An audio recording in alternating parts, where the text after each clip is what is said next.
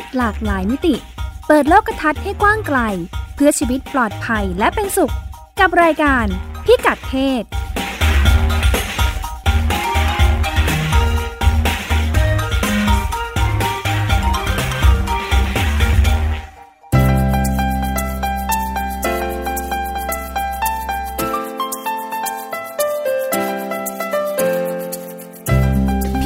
ศวันนี้ติดตามเรื่องเพศหลากหลายมิติกับเราได้ที่นี่ ช่วงเช็คอิน มุมมองของผู้ชายที่ผู้หญิงไม่เคยรู้ บางแง่มุมในชีวิตผู้หญิงที่ผู้ชายไม่เคยสัมผัส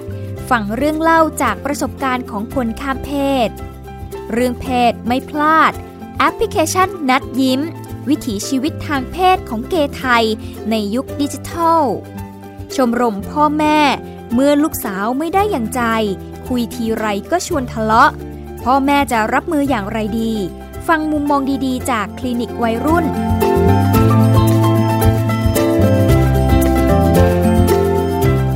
สวัสดีคุณผู้ฟังและขอต้อนรับเข้าสู่รายการพิกัดเพศนะคะดิฉันรัชดาธราภาคก็พบกับคุณผู้ฟังเป็นประจำทุกสัปดาห์นะคะ ทางสถานีวิทยุไทย PBS รายการของเราก็รับฟังได้ทางออนไลน์นะคะ www.thaipbsradio.com หรือแอปพลิเคชัน Thai PBS Radio แล้วก็มีพอดแคสต์ด้วย สามารถดาวน์โหลดพอดแคสต์แล้วก็ search จากคำว่าพิกัดเพศนะคะ จะมี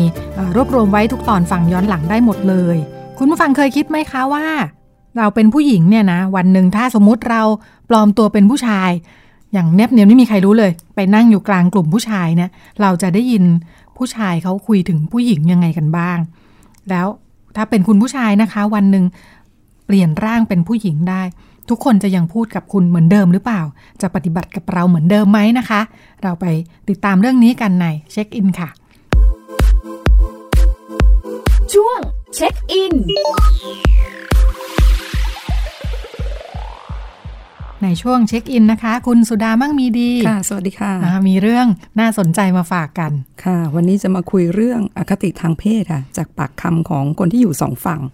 คือผ่านประสบการณ์ของการเป็นทั้งผู้หญิงแล้วก็ผู้ชายค่ะ วันหนึ่งเป็นเพศหนึ่งอ่าอีกวันหนึ่งเป็นอีกเพศหนึ่งเนี่ยใช่ค่ะทำให้ได้ไปเจอว่าเอ่อก็คือคุกคีใกล้ชิดกับทั้งผู้หญิงผู้ชายค่ะอ่าแล้วก็ได้ยินอะไรแปลกๆค่ะเหมือนไปจากากสอดแนมเลยเนาะใช่ สอดแนมมา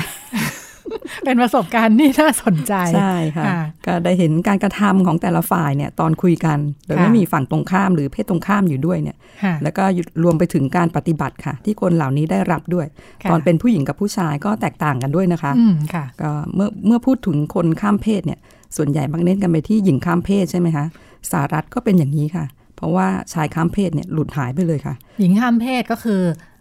ผู้ชายที่เปลี่ยนเป็นผู้หญิงใช่ค่ะ อ่าชายข้ามเพศก็ผู้หญิงเปลี่ยนเปลี่ยนเป็นผู้ชายค่ะซึ่งซึ่งเพิ่งมีเพิ่มขึ้นในช่วงหลังค่ะอ่าเราก็จะคุ้นกับผู้ชายที่เปลี่ยนเป็นผู้หญิงมากกว่า ใช่ค่ะ ก็ชายข้ามเพศเนี่ยก็แบบไม่ค่อยมีใครพูดถึงค่ะ แล้วก็ไม่เป็นที่สะดุดตาของใครด้วยค่ะ ว่าข้ามเพศมาเป็นผู้ชายค่ะ อาจจะเป็นเพราะว่าผู้หญิงมีอะไรให้พูดถึงมากกว่านะคะ โดยเฉพาะรูปร่างหน้าตาค่ะ แล้วก็ยังมีการจับตาดูการกระทำของผู้หญิงมากกว่าผู้ชายด้วยค่ะ ก็นักข่าวสหรัฐคนหนึ่งเข้าไปสัมภาษณ์ ชายข้ามเพศมาหลายสิบคนเลยค่ะ ซึ่งพูดเป็นเสียงเดียวกันว่าพอพวกเขาเป็นผู้ชายแล้วเนี่ยได้รับการปฏิบัติที่แตกต่างออกไปค่ะ ยังได้รับความเคารพในทางหน้าที่การงานค่ะ ถ้าทำงานผิดพลาดไปบ้างเนี่ย บางคนคนก็มักจะมองข้ามไปค่ะ แต่แล้วถ้าเกิดทำผลงานดีๆเนี่ย จะได้รับคำชมเชยไม่หยุดเลยค่ะคำพูดตอนเป็นผู้ชายยังมีน้ำหนักมากกว่าด้วยค่ะ และพวกเขาก็ยังมีอำนาจมากขึ้นค่ะ คือได้รับการเลื่อนตำแหน่งแบบพรวดพรวดๆไปเลยค่ะอืมอันนี้สังเกตได้ค่ะจากคนที่โอ้ยตอนที่ฉันเป็นผู้หญิงเนี่ยมันไม่ได้สิ่งเหล่านี้เลยใช่ไหมค่ะใช่เออค่ะน่าสนใจบางทีเรานึกไม่ออกนะดิฉันเคยคุยกับเอ่อน้องที่เป็นทรานส์แมนค่ะอ่าก็จะเป็นเรื่องนี้แหละอืมซึ่งตอนตอนที่จะข้ามเพศเนี่ยค่ะตัวเองก็ไม่ได้นึกว่าจะเจอเรื่องนี้อ๋อค่ะอ่าแต่พอก็คิดแค่ว่าแบบว่าเอ้ยฉันเกิดมาผิดร่างเนาะอืมอ่าค่ะแล้ววันหนึ่งพอเปลี่ยนจากผู้หญิงไปเป็นผู้ชายแล้วเนี่ยค่ะเออจากเดิมที่ โดนครอบครัวเคี่ยวเข็นนะที่มีลูกตอนแรกเป็นทอม ตอนแรกก็ทุกคนก็รู้สึกว่าคนนี้เป็นทอมค่ะอ่าแล้วสถานะไม่ค่อยดีในครอบครัวเรื่องการยอมรับ แต่พอเปลี่ยนเป็นลูกชายโดยสมบูรณ์แบบเนี่ยอ่าเออเขาก็บอกว่า เอ้ยสิ่งที่เขาไม่คิดว่าจะได้เจอคือ ครอบครัวยอมรับมากเลยอ๋อค่ะ คือกลายเป็นผู้นำครอบครัวมีอะไร พ่อแม่จะมาปรึกษา อือฮึอืค่ะมแล้วก็อภิสิทธิ์ที่ได้มาอีกอย่างคือ ไม่ต้องทำงานบ้าน พอแบบว่าไปทำงานบ้านเนี่ยจะโดนไล่ออกจากครัวอ๋อแบบว่าเอ้ยเป็นผู้ชายไม่ต้องมาทำอืมไปค่ะนั่งกินเหล้าเลยไปอยู่วงนู้นเลยเปลี่ยนไปขนาดนั้นเลยเปลี่ยนไปเลยอย่างที่เขาก็ไม่คิดว่า เอ้ย มันจะได้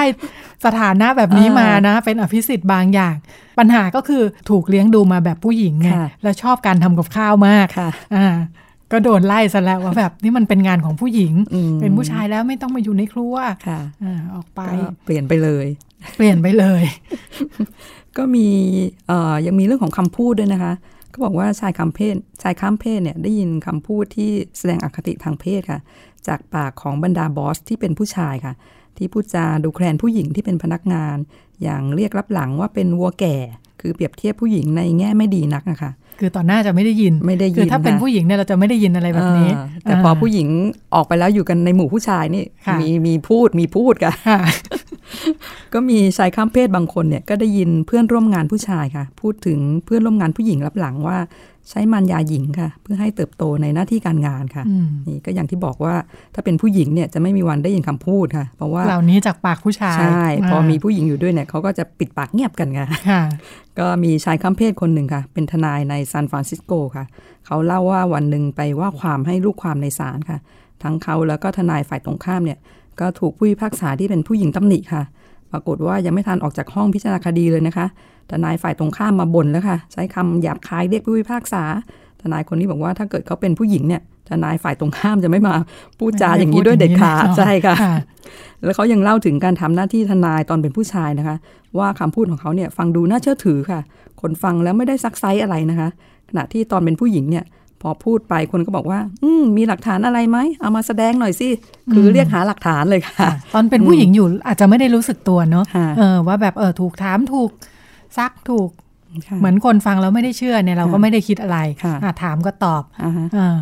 แต่พอเป็นผู้ชายแล้วนี่ เอ๊ะไม่เห็นพูดมีใครถามไห็นเลยใครเชื่อกันถาหมดเลยเชื่อหมดเลย เหมือนกันค่ะค่ะเนี่ยค่ะ มีคนอ่านข่าวในแคนาดาค่ะเขาเคยเป็นผู้หญิงนะคะ อ่านข่าวมาร่วม 20 ปีค่ะ เขาบอกว่าพอข้ามเพศมาเป็นผู้ชายแล้วไปอ่านข่าวนี่ไม่มีผู้ชายโทรศัพท์ไปบอกว่าเขาอ่านข่าวผิดเลยค่ะ แตกต่างจากตอนเป็นผู้หญิงค่ะ ที่มักจะมีผู้ชายโทรไปบอกว่า นี่พูดผิดแกมมานะ แล้วก็ยังสอนอีกว่าที่ถูกต้องต้องพูดอย่างนี้ คือตอนเป็นผู้หญิงเขาใช้ชื่อว่าชีล่าค่ะ พอข้ามเพศมาเป็นผู้ชายก็ใช้ชื่อว่าเจมส์ค่ะ ก็บอกว่าพอเป็นผู้ชายแล้วไม่มีคนโทรไปหาเจมส์เพื่อแก้แกมมาเลยค่ะ ทั้งที่เขาก็เป็นคนเดียวกับค่ะชีล่าเนี่ยแหละค่ะค่ะ ก็แตกต่างพลิกไปเลยนะคะ ก็มีผู้หญิงคนหนึ่งค่ะ เป็นพยาบาล ซึ่งข้ามเพศไปเป็นผู้ชายค่ะ เขาเล่าว่าพอเป็นผู้ชายแล้วเนี่ย สังเกตเห็นว่าคนไข้ผู้หญิงอะไม่ค่อยมาปรึกษาเรื่องพฤติกรรมทางเพศกับเขาค่ะ แต่เจ้านายเนี่ย มอบความรับผิดชอบให้เพิ่มขึ้นเยอะแยะเลย เรียกได้ว่ากลายเป็นพนักงานคนโปรดขึ้นมาในชั่วพริบตาค่ะอืมทั้งที่ก่อนหน้านี้ไม่เคยมีวิวแววว่าจะได้เลื่อนตำแหน่งค่ะเอาตคอนนนี้คนไม่กล้ามาปรึกษาเหรออ่าเออน่าสนใจผู้หญิงถ้าเป็นผู้หญิงเนี่ยค่ะค่ะอ่าไม่กล้ามาปรึกษาอาจจะมีปัญหาทางเพศอะไรเงี้ยพอเห็นเขาเป็นผู้ชายแล้วก็แบบไม่กล้าไม่เข้ากล้ามาคุยอ่าใช่ค่ะเอ้ยอันเนี้ยดิฉันเคยอ่ารายการของเราในช่วงอ่าวัยรุ่นเป็นเรื่องค่ะที่เราจะคุยกับพี่พยาบาลนะนะค่ะมาเออคุยประสบการณ์ให้ฟังเนี่ยเออมี มีอ่าน้องพยาบาลผู้ชายค่ะที่เวลาเขาให้คำปรึกษาทางออนไลน์แชทอะค่ะเออเขาจะแทนตัวเป็นผู้หญิงอ๋อใช่ไหมคะเออเพราะเขารู้สึกว่าถ้าเป็นผู้ชายเนี่ยเดี๋ยวคนไม่มาปรึกษาอ่าเออเรื่องมันเป็นเรื่องแบบเรื่องเพศเรื่องอืมความรู้สึกเรื่องค่ะอะไรอย่างนี้อ่าเออดิฉันก็ฟังแล้วก็แบบว่าจริงเหรออ่าเออจริงเหรออะไรอย่างนี้นะอืมอืมเขาก็บอกเนี่ยแหละ รู้สึกเลยว่าถ้าเป็นผู้หญิงเนี่ยเออการพูดคุยเรื่องพวกเนี้ยจะจะเปิด เปิดใจมากกว่าอืมอืมค่ะเขาก็เลยแทนตัวเป็นพี่ผู้หญิงผู้หญิงเวลาแชทไปใช่ไหมอืคะกับน้องๆวัยรุ่นอ่าแต่พอเรื่องของหน้าที่การงานเนี่ยค่ะเขาบอกว่าเป็นคนโปรดขึ้นมาค่ะ ก็ตอนนี้เขาก็ได้รับมอบหมายให้ทำหน้าที่บริหารนะคะ แล้วก็มีแววจะได้เป็นผู้อำนวยการระดับภูมิภาคด้วยค่ะ ส่วนผู้หญิงข้ามเพศนะคะ เจอเรื่องราวที่ตรงข้ามกับชายข้ามเพศเลยค่ะ ก็อย่างนักวิชาการมหาวิทยาลัยชื่อดังในสหรัฐค่ะ ซึ่งเป็นหญิงข้ามเพศเนี่ยบอกว่าพอเป็นผู้หญิงแล้วมาเขียนงานโดยใช้ชื่อผู้หญิงเนี่ยหาเวทีที่จะเผยแพร่ผลงานยากขึ้นค่ะ อันนี้คือจากเดิมเป็นผู้ชายใช่ค่ะอ่าสูญเสียข้มพศสถานภาพอมเป็ภิผู้หญิงสิทธิ์เหล่านั้น ใช่ค่ะอืมตอนเป็นสมัยผู้ชายเนี่ยเขียนงานโดยใช้ชื่อผู้ชายเนี่ยส่งไปลงที่ไหนก็แบบได้รับได้ลงการหมดเลยตอบรับ แทบจะอืมอัตโนมัติค่ะค่ะ แต่พอข้ามเพศมาเนี่ย ส่งไปให้ที่ไหนแบบหนังสือวารสารต่าง ๆ แบบมีปัญหาขึ้นมาเลย อ้างนู่นอ้างนี่ค่ะ เออ เหมือนกับว่ามองว่าผู้ชายมีความสามารถส่วนผู้หญิงเนี่ยไม่ค่อยชัวร์อะไรอย่างเงี้ยค่ะก็ไม่ใช่แค่ได้รับการปฏิบัติที่แตกต่างออกไปนะคะ แต่ชายข้ามเพศที่นักข่าวอเมริกันไปสัมภาษณ์มาเนี่ยยังบอกว่าความรู้สึกก็เปลี่ยนไปด้วยนะคะ โดยคนที่เข้ารับฮอร์โมนเพศชายเนี่ย สังเกตว่ามีการเปลี่ยนแปลงทางจิตใจค่ะ คือว่ารู้สึกมั่นใจในตัวเองมากขึ้นค่ะ มีความเด็ดขาดมากขึ้นค่ะ มีคนนึงบอกว่าก่อนข้ามเพศเนี่ย เคยไปซูเปอร์มาร์เก็ตค่ะ และหมดเวลาไป 45 นาทีค่ะ กับการเดินวนไปวนมาเลือกอยู่นั่นแหละว่าจะกินพาสต้ากับซอสชนิดไหนดี ผักอะไรสดที่สุด จะซื้อโยเกิร์ตรสอะไรดีค่ะแต่พอข้ามเพศมาเป็นผู้ชายแล้วเนี่ย ไปถึงหยิบหยิบมาเลยค่ะ ไม่ได้อะไรมากค่ะ แค่คิดว่าไปซื้อของมากินเท่านั้นค่ะ อันนี้หมายถึงว่าจะจะยังไงหมายถึงว่ามันอยู่ในฮอร์โมนเออประเด็นปมันณอยู่ในฮอร์โมนหรือว่าเป็นความรู้สึกว่าตัวเองเป็นผู้ชายมากขึ้นอะน่าจะเป็นความรู้สึกว่าแบบตัวเองเป็นผู้ชายมากขึ้นนะคะอืมอืมคือคือโดยโดยสังคมเราก็จะรับรู้เรียนรู้ว่าผู้ชายจะมีคุณสมบัติใช่เหล่านี้กล้าตัดสินใจไม่อือฮึจุกจิกอะไรอย่างนี้ใช่ไหมค่ะอาพอรู้สึกว่าตัวเองเอ้ยเป็นผู้ชายแล้วเนี่ยอืมอ่าก็หยิก็หยิรับไปเรื่องนั้นมาเลยอ่าใช่อ่าค่ะว่าต้องไม่คิดมากเรื่องเล็กไม่ๆคิดน้อยมากใช่ๆค่ะค่ะเขาก็บอกว่า พอมีถ้าเกิดมีความเห็นไม่ตรงกับเพื่อนร่วมงานเนี่ย ก็ไม่เก็บมาคิดเล็กคิดน้อยว่าโอ้เราคงไม่ได้ความรู้สึกทำร้ายความรู้สึกเพื่อนนะอะไรเนี่ยค่ะ ก็ชายข้ามเพศส่วนใหญ่ที่นักข่าวไปสัมภาษณ์มาเนี่ย ก็ยังบอกว่าพอข้ามเพศมาแล้วค่ะ รู้สึกว่าเดินกลับบ้านตอนมืดค่ำได้โดยไม่ลำบากค่ะ แต่ถ้าเกิดไปเดินตามหลังผู้หญิงนี่จะรู้สึกได้ว่าผู้หญิงเนี่ยเร่งฝีเท้าค่ะ หรือว่าดึงกระเป๋ามาแนบตัวค่ะ เพราะว่ากลัวค่ะ ชายข้ามเพศคนหนึ่งก็ยังบอกว่า จะไปเล่นกับเด็กแบบเบาะหรือว่าคุยกับคนแปลกหน้าเหมือนสมัยตอนเป็นผู้หญิงไม่ค่อยได้ค่ะ แล้วก็ต้องคอยระวังไม่ไปจ้องหน้าผู้หญิงค่ะ ที่อุ้มลูกมาค่ะ เพราะผู้หญิงจะกลัวค่ะ ส่วนอีกคนบอกว่าตอนเป็นผู้หญิงเนี่ยรู้สึกไปไหนมาไหนต้องทำหน้ายิ้มค่ะ เพื่อให้ดูอ่อนโยน แต่พอมาเป็นผู้ชายเนี่ย รู้สึกว่าไม่จำเป็นต้องทำอย่างนั้นค่ะ หรือถ้าทำนี้อาจจะดูไม่ได้รับความไว้วางใจอีกหรือเปล่าดูอีแต่คนนี้มันยังไงยิ้มทันเลอร์ทันล่าตลอดเวลาประมาณนั้นค่ะเออต้องเปลี่ยน เป็นต้องเปลี่ยนบุคลิกเออวิธีใช้ชีวิตเลยเนาะแบบนี้เนาะเวลาข้ามจากเพศหนึ่งไปอีกเพศหนึ่งแล้ว ใช่ค่ะ แต่ว่าผู้ชายข้ามเพศบางคนเนี่ยก็มีปัญหาในการผูกมิตรค่ะ แล้วก็ทำตัวให้กลมกลืนกับเพื่อนผู้ชายค่ะ คือไม่เข้าใจภาษาและท่าทางที่ผู้ชายเขาใช้กันนะคะ อย่างแบบใช้กำปั้นชกเบาๆที่ต้นแขนเนี่ย หมายความว่ายังไง แล้วก็ไม่รู้ว่าผู้ชายที่เป็นเพื่อนซีกันเนี่ยเขาทำตัวกันยังไงอะค่ะ อืม ก็เรื่องราวการข้ามเพศไม่ว่าจะเป็นการผูกมิตรหรืออะไรต่างๆเนี่ยก็เป็นสิ่งที่ต้องอาศัยเวลาในการปรับตัวนะคะเอ๊ะน่าสนใจว่าที่คุณสุดาพูดมาว่าอ่าผู้หญิงพอข้ามเพศมาเป็นผู้ชายแล้วเนี่ยค่ะไม่รู้วิธีที่จะไปอยู่ในกลุ่มผู้ชายอือฮึเออในขณะที่ผู้ชายซึ่งแปลงเพศเป็นผู้หญิงเนี่ยอือฮึดูแบบว่ากลมกลืเนียนกว่าใช่ไหมเออกลมกลืนดูเนียมานกกว่ามากเลยเพราะอะไรไม่รู้ อืมอืม หรือแม้แต่เอ่อดิฉันเคยคุยกับทางเอ่อกลุ่มที่ทำงานเรื่องเรื่องอาพนักงานบริการค่ะที่ทำงานกลางคืนเนี่ยค่ะผู้หญิงด้วยกันเองเนี่ยส่งไปเป็นอาสาสมัคร เพื่อจะทำงานกับผู้หญิงบริการเนี่ยค่ะยังเข้าถึงยากกว่าการส่งผู้หญิงข้ามเพศไปคุยอืมอืมอ่ากระเทยเนี่ย คนรู้สึกว่าผู้หญิงรู้สึกเปิดใจกับกระเทยมากกว่าผู้หญิงด้วยกันอ๋อค่ะค่ะอืมอืมซึ่งเป็นเป็นเรื่องตรงข้ามเลยกับอืมถ้าบอกว่า ผู้หญิงพอข้ามเพศเป็นผู้ชายแล้วแบบเข้าไม่ถูกเลยเนี่ยอ่าอ่าอืมในขณะที่กระเทยเข้ากับผู้หญิงได้ดีกว่าผู้หญิงด้วยกันซะอีกอืมอืมค่ะค่ะน่าสนใจเนอะน่าสนใจไว้เดี๋ยวเราไปหา ข้อมูลว่า เออมันเกิดอะไรขึ้นอ่าเรื่องนี้ค่ะ ก็อย่างที่บอกนะคะว่าอาจจะต้องแบบเป็นการอาศัยเวลาในการปรับตัวนะคะ แล้วก็ส่วนการมีอคติทางเพศอย่างที่พูดไปถึงตอนต้นนะก็เป็นทัศนคติที่ควรระมัดระวังค่ะ ว่าตัวเองกำลังมีอคติทางเพศหรือเปล่าค่ะ ถ้ารู้สึกตัวก็จะได้ไม่แสดงพฤติกรรมออกมาค่ะ ก็การปรับทัศนคติหรือมุมมองเกี่ยวกับเพศชายเพศหญิงเนี่ยก็ต้องอาศัยความร่วมมือจากหลายฝ่ายด้วยค่ะ ก็ในอังกฤษเขามีหน่วยงานที่กำกับดูแลมาตรฐานด้านการโฆษณาค่ะเขาออกกฎใหม่ค่ะ ห้ามมีฉากในโฆษณาที่ส่งเสริมการเหมารวมทางเพศอย่างผู้หญิงทำงานบ้านขณะที่ผู้ชายนั่งไขว่ห้างสบาย หรือว่าเด็กนักเรียนหญิงเรียนด้อยกว่านักเรียนชายค่ะ หรือว่ากว่าจะถอยรถเข้าซองได้เนี่ยผู้หญิงต้องแบบถอยแล้วถอยอีกค่ะ หรือว่าผู้ชายเปลี่ยนผ้าอ้อมให้ลูกอย่างทุลักทุเลนะคะ หรือเยาะเย้ยผู้ชายที่ทำงานที่ถูกมองว่าเป็นงานของผู้หญิงนะคะ อย่างซักล้างเนี่ยรวมถึงการพูดเล่นๆ เช่นว่าการหุงข้าวเป็นเรื่องง่ายแม้แต่ผู้ชายก็ทำได้ค่ะ เขาก็คือห้ามไม่ให้มีโฆษณาในเชิงนี้ค่ะ ก็กฎใหม่เนี่ยมีขึ้นหลังจากที่ทางหน่วยงานค่ะ เขาไปทบทวนบทบาทของเพศต่างๆ ในโฆษณา แล้วก็พบว่าการเหมารวมทางเพศว่า เพศนั้นมีหน้าที่นี้หรือทำอย่างนั้นไม่ถนัดเนี่ย อาจไปจำกัดทางเลือกค่ะ แล้วก็แรงบันดาลใจ รวมถึงโอกาสสำหรับทุกวัยค่ะ ตั้งแต่เด็กวัยรุ่นไปจนถึงผู้ใหญ่ค่ะ คือถ้าไปจำกัดศักยภาพว่า เพศนี้ต้องทำหน้าที่นี้นะทำงานแบบนี้นะ ก็นอกจากจะส่งผลต่อตัวบุคคล แล้วก็ยังกระทบไปถึงเศรษฐกิจโดยรวมด้วยนะคะ ยังไงนะคะ ก็คือไม่ให้มีการเหมารวมทางเพศนะว่าหน้าที่นั้นหน้าที่ทำงานบ้านเป็นของผู้หญิงเท่านั้นนะ ผู้ชายก็แบบไม่ต้องทำอะไรอย่างเงี้ยค่ะอืมก็คือ โฆษณาเนี่ยห้ามแบบห้ามห้ามมีภาพเหล่านี้ค่ะอืมงั้นติดตรงที่บอกว่าอาจจะกระทบเศรษฐกิจโดยรวม ก็คือไปจำกัดว่าเพจนั้นทำได้แค่นี้ เพจนี้ทำได้แค่นั้นทั้งๆที่มันเป็นถึงอยู่ที่ตัวบุคคลป่ะศักยภาพอะอืค่ะมอืมค่ะ แล้วไม่ก็ได้การคิดว่าผู้หญิงจะต้องรับผิดชอบงานบ้านเนี่ยใช่อ่าด้านหนึ่งก็เป็นการปิดกั้นโอกาสใช่ค่ะที่ผู้หญิงเก่งอ่าๆจริง ๆ แล้วอาจจะทำงานได้เก่งใช่อ่าค่ะแต่ว่าต้องไปใช้เวลากับงานบ้านใช่อ่าค่ะต้องเลี้ยงลูกค่ะอืม ในขณะที่จริง ๆ แล้วคุณผู้ชาย คุณอาจจะซักล้างได้ดีมากก็ได้นะใช่ค่ะเออคุณอาจจะมีความสุขกับการเป็นพ่อบ้านมากอืมใช่เลี้ยงลูกค่ะและดูแลคนในครอบครัวก็ได้อ่าค่ะอ่าก็อาจจะไม่จำเป็นต้องเอ่อล็อกจำตัวกัดเองอยู่ในใช่บทบาทค่ะซึ่งเฉพาะบทบาทเอ่อจริง ๆ แล้วอาจจะไม่ใช่ความชอบความถนัดของตัวเองก็ได้ค่ะอ่าเปิดกว้างไว้ชีวิตจะดีขึ้นค่ะประมาณนี้ใช่ไหมคะใช่ค่ะตกลงคำแนะนำสำหรับ ประเด็นที่คุยมาไม่ใช่ให้ไปเปลี่ยนเพศนะบอกว่าโอ้ยตายแล้วเปลี่ยนเพศเป็นเพศชายนี่ดีจังเลย มีสถานะที่ดี อืมไม่ไม่ใช่ค่ะ ค่ะ ค่ะก็เป็นช่วงเอ่อเช็คอินนะคะ กับคุณสุดามั่งมีดี แล้วก็เดี๋ยวเราไปต่อกันกับเรื่องเพศไม่พลาดค่ะ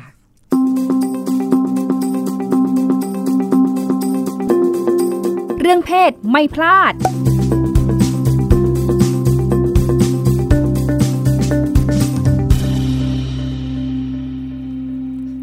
ยิ้ม กระบวนการนัดหมายเพื่อการมีเพศสัมพันธ์ผ่านแอปพลิเคชันเกย์นะคะ เป็นหัวข้อที่เราจะคุยกันในเรื่องเพศไม่พลาดวันนี้นะคะ แค่ชื่อก็น่าสนใจแล้ว เป็นงานวิจัยค่ะของคุณนัทวุฒิขาวคง นักศึกษาปริญญาโทคณะพัฒนาสังคมและสิ่งแวดล้อม สถาบันบัณฑิตพัฒนะบริหารศาสตร์ หรือนิด้านะคะ ก็เป็นการศึกษาข้อมูลโดยการไป สืบค้นนะคะวิถีชีวิตทางเพศของกลุ่มเกย์ในยุคตั้งแต่ก่อนที่จะมีอินเทอร์เน็ต แล้วก็เป็นจุดเปลี่ยนจนถึงยุคมีอินเทอร์เน็ตนะคะแล้วก็ยุคปัจจุบันซึ่งมีมือถือการใช้ชีวิตทางเพศของกลุ่มเกย์มีข้อค้นพบที่น่าสนใจอะไรบ้างอาของล่าสุดนี่คือไปสัมภาษณ์เชิงลึก เกย์ที่ใช้แอปพลิเคชันมา 21 คนนะคะ เดี๋ยวเรามาคุยรายละเอียดกัน สวัสดีค่ะ คุณนัทวุฒิ สวัสดีครับ อันดับแรกเลยทำไมถึงได้สนใจศึกษาประเด็นนี้คะ มีแรงบันดาลใจยังไง ครับจริงปัจจุบันนี้นะครับ มือถือมันก็มีอิทธิพลต่อการใช้ชีวิตของคนเรามากขึ้นนะครับ แล้วก็แอปพลิเคชันก็ถือว่าเป็นตัวช่วยอีกตัวหนึ่งที่ทำให้สมรรถภาพของการใช้มือถืออะครับ มันมีขีดความสามารถเพิ่มมากยิ่งขึ้น แล้วก็ปัจจุบันนะครับแอปพลิเคชันมันก็มีอย่างหลากหลายนะครับ ตั้งแต่ปลุกการปลุกขึ้นมาตื่นนอนตอนเช้าแล้วมาถึงการเดินทางหรือว่าการทำธุรกรรมทางการเงินนะครับ ก็อย่างกรณีแอปแอปเกย์ครับ มันเกิดขึ้นจากการที่ว่า อ่าผม ได้อยู่ในช่วงชีวิตมหาวิทยาลัยนะครับ ตอนนั้นแล้วก็เห็นเพื่อนรอบข้างครับใช้แอปพลิเคชันเกย์กัน แล้วก็มีการพูดถึงคำว่านัดยิ้มเนี่ยเยอะมากนะครับแล้วเรามาถึงคำว่าพูดนัดยิ้มครับ มันดันดันไปผูกติดอยู่กับแอปพลิเคชันมีกลุ่มของการการนัดเดทกันการนัดเจอหรือว่าพูดคุยเพื่อแบบหาคู่ซะส่วนใหญ่อะไรเงี้ยครับ แล้วหลังจากนั้นเนี่ย วันปี 2559 ครับจากหนังสือเรื่องไดอารี่ตุ๊ดซี่ส์ครับ ก็ได้ทำเป็นเป็นเป็นซีรีส์ใช่ไหมครับ ก็ได้นำเผยแพร่คำว่านัดยิ้มเนี่ยผ่านตัวละครที่ชื่อว่ากอล์ฟนะครับทำให้คำว่านัดยิ้มเนี่ย มันมันมันเป็นที่รู้จักกันอย่างแพร่หลาย แล้วก็กว้างไปไปไปทั่วเลยนะครับ แล้วก็เมื่อเมื่อลองนำคำว่านัดยิ้มเนี่ยไปไปเจอในอินเทอร์เน็ตนะครับคำขึ้นต้น หรือว่าคำที่สามารถค้นเจอเป็นแบบแรกๆที่อินเทอร์เน็ตมันมันค้นเจอให้เราเลยครับ คือมันเกี่ยวข้องกับ เรื่องของเรื่องของเพศนะครับ เป็นส่วนใหญ่ก็จะเป็นรูปภาพที่อ่าโชว์อวัยวะเพศ หรือว่าเป็นคลิปวิดีโอสั้นๆ ที่แสดงถึงท่วงท่าแล้วก็ท่าทีของการมีเพศสัมพันธ์นะครับสิ่งน่าสนใจก็คือกว่าครึ่งหนึ่งของการอ่าค้นพบนั้นนะคะ ก็คือส่วนจะมีความเกี่ยวข้องกับกลุ่มคนที่เป็นกลุ่มเกย์นะครับนั่นคือทำให้เป็นจุดสนใจว่าอ่าเรื่องการนัดยิ้มเนี่ยครับมันมีกระบวนการเป็นยังไง แล้วมันสามารถเกิดขึ้นได้อย่างง่ายเหมือนเหมือนที่คนคนอื่น หรือว่าคนทั่วไปเข้าใจหรือเปล่าครับ ค่ะ จากนั้นเราต้องใช้เวลาใช้วิธีการยังไงบ้างคะเพื่อจะเริ่มทำงานชิ้นนี้ ครับผมสำหรับสำหรับช่วงเวลาในการใช้การศึกษานะครับ ผมเริ่มศึกษาตั้งแต่ช่วงเดือนกุมภาพันธ์ปี 2559 นะครับจนถึงกุมภาพันธ์2560เขาก็คือใช้เวลา 12 12 เดือนด้วยกันนะครับ ซึ่งวิธีการใช้การศึกษาเนี่ยครับ มันจะเป็นใช้วิธีการศึกษาในรูปแบบใหม่ในทางสังคมสังคมสังคมศาสตร์เลยนะครับ เราจะเรียกว่า การศึกษาชาติพันธุ์วรรณาออนไลน์ครับ หรือว่าเทคโนโลยีครับ ซึ่งซึ่งวิธีการศึกษาเนี้ยเป็นวิธีการศึกษาแบบใหม่ที่กำลังได้รับความนิยมอย่างมากนะซึ่งจะรับความนิยมในโลกของตะวันตกเป็นส่วนใหญ่นะครับ ซึ่งเป็นการประยุกต์เอาวิธีการศึกษาจากการวิธีการศึกษาแบบดั้งเดิมนะครับคือการสังเกตการแบบมีส่วนร่วมครับ แต่ครั้งนี้ในในเมื่อบริบทมันเปลี่ยนนะครับ มันมันย้ายจากพื้นที่ที่เป็นพื้นที่กายภาพครับ มันเป็นโลกออนไลน์ดังนั้นเนี่ย ผมจึงประยุกต์ใช้ netnography เป็นเป็นการศึกษาหลักๆ เลยนะครับโดยที่ผมเนี่ยจะเข้าไปสมัครแอปพลิเคชันเกย์นะครับ แล้วก็ฝังตัวอยู่ในนั้น เป็นเป็นเวลาหนึ่งปีครับ โดยจะเข้าไปใช้ชั่วโมงในในการเก็บข้อมูลประมาณสามสามชั่วโมงถึงหกชั่วโมงต่อวันนะครับหรือเข้าไปออนไลน์นะครับ แล้วก็เข้าไปแบบเป็นเป็น account นะครับสมัครเป็น account เข้าไป แล้วก็เข้าไปพูดคุย แล้วก็ทำความรู้จักกับ กับคนกับคนในสังคมสังคมแอปเกย์ครับ แล้วก็คัดเลือกกลุ่มกลุ่มคนที่คิดว่าสามารถพอที่จะให้ข้อมูลเราได้ครับ ก็จะนัดเจอสัมภาษณ์ต่อไปเนี่ยครับ ค่ะ ดูศึกษาอย่างหนักหน่วงมากนะคะ คุณนัทวุฒิจริง ๆ แล้วมันมีแอปลักษณะนี้อยู่เยอะไหมคะอ่าจริงๆจริงๆเท้าความก่อนเลยนะครับ ว่าจริงๆแอปพวกนี้ครับมันมีทั้งแอปที่เป็นของ คู่ผู้ชายผู้หญิงนะครับ แล้วก็จะมีของกลุ่มเกย์ด้วยนะครับ อย่างถ้าเป็นของกลุ่มเกย์ในประเทศไทยเราเนี่ย จะได้รับความนิยมอยู่ประมาณสี่แอปด้วยกันนะครับ ก็จะมี Jack'd นะครับ Grindr Hornet นะครับสามแอปเนี้ยจะเป็นกลุ่มฝั่งของประเทศอเมริกาเป็นเจ้าของนะครับ แล้วก็ Blued ครับจะเป็นของของจีนที่เพิ่งเข้ามาตีตลาดใหม่ครับ คือจะเป็นแอปที่เอาไว้สำหรับกลุ่มเกย์โดยเฉพาะเลย กลุ่มเกย์โดยเฉพาะเลยครับ ค่ะ พอศึกษาไปแล้วเป็นยังไงบ้างคะ พบอะไรน่าสนใจบ้าง แต่ว่าดูเหมือนว่าศึกษาในแง่ของพัฒนาการตั้งแต่ก่อนที่จะมาถึงแอปด้วยใช่ครับผมค่ะ เป็นยังไงบ้างคะ มันมีพัฒนาการยังไงในเรื่องการนัดยิ้มที่ว่า ครับผม จริง ๆ แล้วอ่าคำอ่าคำว่าการนัดหมายเพื่อเพศสัมพันธ์หรือว่าคำนัดนัดยิ้มอะครับจริงๆแล้วมันมีพัฒนาการมาตั้งนานแล้วนะครับ แต่ว่าคำนัดยิ้มเนี่ยมันมันจริงๆมันเพิ่งจะเกิดมา แล้วก็ได้รับความนิยม หรือว่ามีคนสนใจจริงๆอะ เริ่มตั้งแต่ปี2519อย่างที่บอกไปว่าแต่เรื่องไดอารี่ตุ๊ดซี่ส์นะครับอ่าพัฒนาการจริงๆเริ่มต้นในการคำว่านัดยิ้มจริงๆครับคือมันจะมีความแตกต่างตั้งแต่อดีตปัจจุบันมากๆนะครับ คือมันจะมีงานวิจัยของพี่ปริญญาโทของศิลปศาสตร์ธรรมศาสตร์เขาเขาเคยอธิบายว่าการนัดยิ้มในสมัยเมื่อก่อนนะครับ มันจะมีความแตกต่างกับปัจจุบันอยู่หนึ่งประการก็คือเรื่องของปฏิสัมพันธ์ระหว่างกันนะครับ ก็คือในสมัยโบราณเนี่ยครับเขาจะนัดนัดหมายนัดเจอกันเพื่อพลอดรัก ซึ่งจะเป็นเรื่องของ romantic love มากกว่า แต่ว่าในเชิงปัจจุบันนะครับ มันจะเป็นการนัดยิ้มเพื่อการมีเพศสัมพันธ์อย่างเดียวนะครับ โดยโดยในการศึกษาครั้งนี้ครับ ผมแบ่งพัฒนาการออกเป็นสองสองส่วนด้วยกันนะครับ ส่วนแรกก็คือจะเป็นช่วงก่อนปี 2530 หรือว่าเป็นช่วงที่ก่อนจะมีอินเทอร์เน็ตนะครับที่เรียกว่ายุคโบราณนะคะใช่ครับผมคือช่วงนี้ช่วงนี้มันครับเป็นช่วงที่ว่าจะเกิดขึ้นในพื้นที่กายภาพทั่ว ๆ ไปเลยครับ จะเกิดขึ้นในสถานที่ต่างๆนะครับ ดังนั้นเนี่ยทำให้กลุ่มเกย์เนี่ยที่ต้องการที่จะอ่าปลดปล่อย วิถีทางเพศของตัวเอง หรือแสดงออกทางด้านเรื่องเพศนะครับ จะต้องเข้าไปในสถานที่ต่างๆ โดยสถานที่ที่กลุ่มเกย์นิยมในในช่วงยุคแรกๆเลยนะครับ ก็จะเป็นอ่าส่วนสาธารณะ ห้องน้ำตามสำนักงานต่างๆ ห้องน้ำปั๊มอ่าบ้านล้างประมาณนี้ครับหรือว่าจะเป็นซาวน่าเป็นผับเกย์อะไรเงี้ย ซึ่งซึ่งการเข้าไปแบบนี้ครับ มันทำให้กลุ่มเกย์ จะต้องเปิดเผยเปิดเผยตัวเปิดเผยเรียนล่าเปิดเผยหน้าหน้าตาเนี่ยครับ ซึ่งซึ่งกลุ่มเกย์บางคนที่ไม่ได้มีรูปร่างหน้าตาที่ที่ดีหรือว่าเหมาะสมหรือเป็นเป็นที่นิยมในสังคมครับก็อาจจะโดนปฏิเสธไปได้ดีทันทีนะครับครับผมช่วงแรกก็จะเป็นพัฒนาการแบบประมาณนี้ครับ เข้าไปในพื้นที่ปลดปล่อยตัวเองนะครับ แต่ว่าพอหลังจากปี2530 เป็นต้นมาเนี่ยครับ มันจะเกิดเป็นยุคของชุกที่เริ่มมีอินเทอร์เน็ตใช่ไหมครับ ก็จะเป็นยุคของเว็บเว็บ เว็บ 2.0 นะครับ เว็บไซต์ที่ได้รับความนิยมปัจจุบันก็จะเป็นเว็บบอร์ดปาล์มพลาซ่านะครับซึ่งจะเป็นเว็บไซต์ที่ยังเหลือถึงปัจจุบันนะครับลักษณะนี้คือมันเปิดโอกาสให้กลุ่มเกย์ครับ เข้าไปตั้งกระทู้ในเหมือนกับพันทิปเลยครับเว็บบอร์ดบอร์ดปาล์มนะครับ เข้าไปตั้งกระทู้ใช้นามสมมุติได้ แล้วก็เข้าไปในห้องที่เรียกว่าห้องอีวิวห้องอีวิวจะเป็นห้องที่ใช้สำหรับการนัดนัดยิ้มโดยเฉพาะเลยนะคะก็คือจะเข้าไปตั้งเลยว่า ผมชื่อนี้ อ่าอยู่แถวนี้มีอารมณ์เปลี่ยวใครสนใจเข้ามาพบกับผมได้ ที่ตรงนี้นะครับ เวลานี้ แต่ว่าจะไม่มีการแนบแนบไฟล์รูปรูปภาพใด ๆ นะครับ คือเป็นเรื่องข้อความอย่างเดียวส่วนคนที่เห็นหรือว่าเป็นสมาชิกก็จะเข้ามา แล้วก็เข้ามาตอบแล้วก็นัดเจอกันตามพื้นที่กายภาพนะครับ ต่อมาหลังจากเป็นบอร์ดปาล์มใช่ไหมก็จะเข้าสู่ในเรื่องของ การเริ่มมีกล้องวิดีโอ หรือว่ามีเว็บแคมขึ้นแล้วใช่ไหมครับ ช่วงนี้ก็คือจะช่วยลดข้อจำกัด จากช่วงของของพื้นที่กายภาพกับเว็บบอร์ดนะคะ ก็คือจะเพิ่มในเรื่องของกล้องขึ้นมา สามารถถ่ายรูปได้ สามารถวิดีโอได้ ช่วงนี้ก็จะเป็นเรื่องของ MSN นะครับ ช่วงของอ่าแคมบ็อกเนี่ยครับคือสามารถทำให้กลุ่มเกย์ก็จะเข้าไปแล้วก็ใช้คือเมื่อก่อนเวลาเราจะนัดกันสักทีเราก็จะไม่รู้ เราก็จะไปเจอกันตรงนั้นเลย ซึ่งบางคนก็อาจจะโดนปฏิเสธไป ไม่สามารถเข้าไปร่วมกิจกรรมกับเขาได้อย่างเงี้ยครับ แต่เหมือนคราวเนี้ยพอมีเว็บแคมเกิดมา เกิดขึ้นใช่ไหมครับ แล้วมันผนวกกับมันใช้กับคอมพิวเตอร์หรือแล็ปท็อปมันก็สามารถพกพาได้ง่ายขึ้นกว่าเมื่อก่อนใช่ไหมครับ ดังนั้นเนี่ยเวลาจะนัดยิ้มสักครั้งหนึ่งก็จะมีการอ่า video call หรือว่าเปิดอ่าเว็บเว็บแคมเว็บแคมกันนะครับ ก็สามารถทำให้กลุ่มเกย์สามารถที่จะสำรวจตรวจสอบเรือนร่างหน้าตาอะไรอย่างเงี้ยได้ครับ ซึ่งกิจกรรมหลักๆของของในในช่วงยุคนี้นะคะก็จะเป็นเรื่องของการแชทแบบ real time ครับ ก็คือ จะมีกลุ่มสมาชิกเข้ามาเล่นเป็นกลุ่มใช่ไหมครับ แล้วก็ถามตอบถามตอบกันในนั้นแบบ real time แล้วก็ถ้าสนใจ ก็จะมีการคลิกกันออกไปคุยกันนอกหน้าต่าง แล้วก็จะมีการสำเร็จความใคร่ผ่านผ่านกล้องวิดีโอนะตอนนั้นด้วยเลยนะครับอาจารย์ก็จะเป็นช่วงในเว็บเว็บ 4.0 หรือว่า 3.0 ช่วงนี้ก็จะเป็นช่วงของแอปพลิเคชันครับแอปพลิเคชันก็ช่วงนี้ก็จะช่วงนี้ก็จะมีความแตกต่างไปจากช่วงเว็บแคมตรงที่ว่า อ่ามันจะมา ตัวแอปนะครับมันจะอยู่ติดกับมือถือนะครับ แล้วก็มันสามารถพกพาได้สะดวกมากกว่าการพกพาแล็ปท็อปในช่วงเว็บ3.0ใช่ไหมครับ